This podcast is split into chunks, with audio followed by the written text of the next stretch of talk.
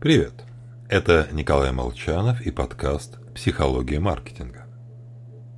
Итак, как-то раз студентов Стэнфорда пригласили поучаствовать в эксперименте по оценке производительности труда, в ходе которого их заставляли одной рукой класть катушки в лоток, вынимать и снова класть. Нудное и скучное занятие. Потом им заплатили. В одной группе каждому по доллару, а в другой по двадцатке. В нынешних деньгах это где-то раз в 7-10 больше. После чего участники заполняли опросник, указывая свое отношение к исследованию. Так вот, те, кто заработал двадцатку, писали правду о монотонной и скучной работе. Они могли в этом признаться, так было оправдание. Неплохой заработок. А вот у участников, получивших доллар, внутреннего оправдания не было.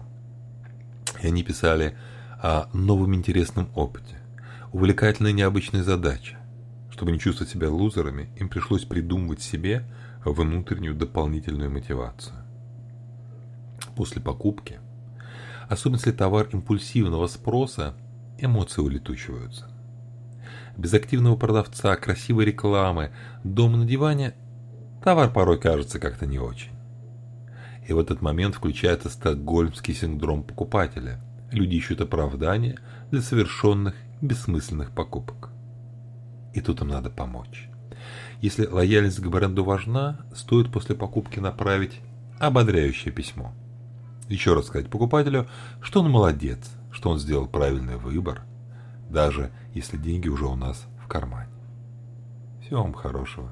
С вами был Николай Молчан.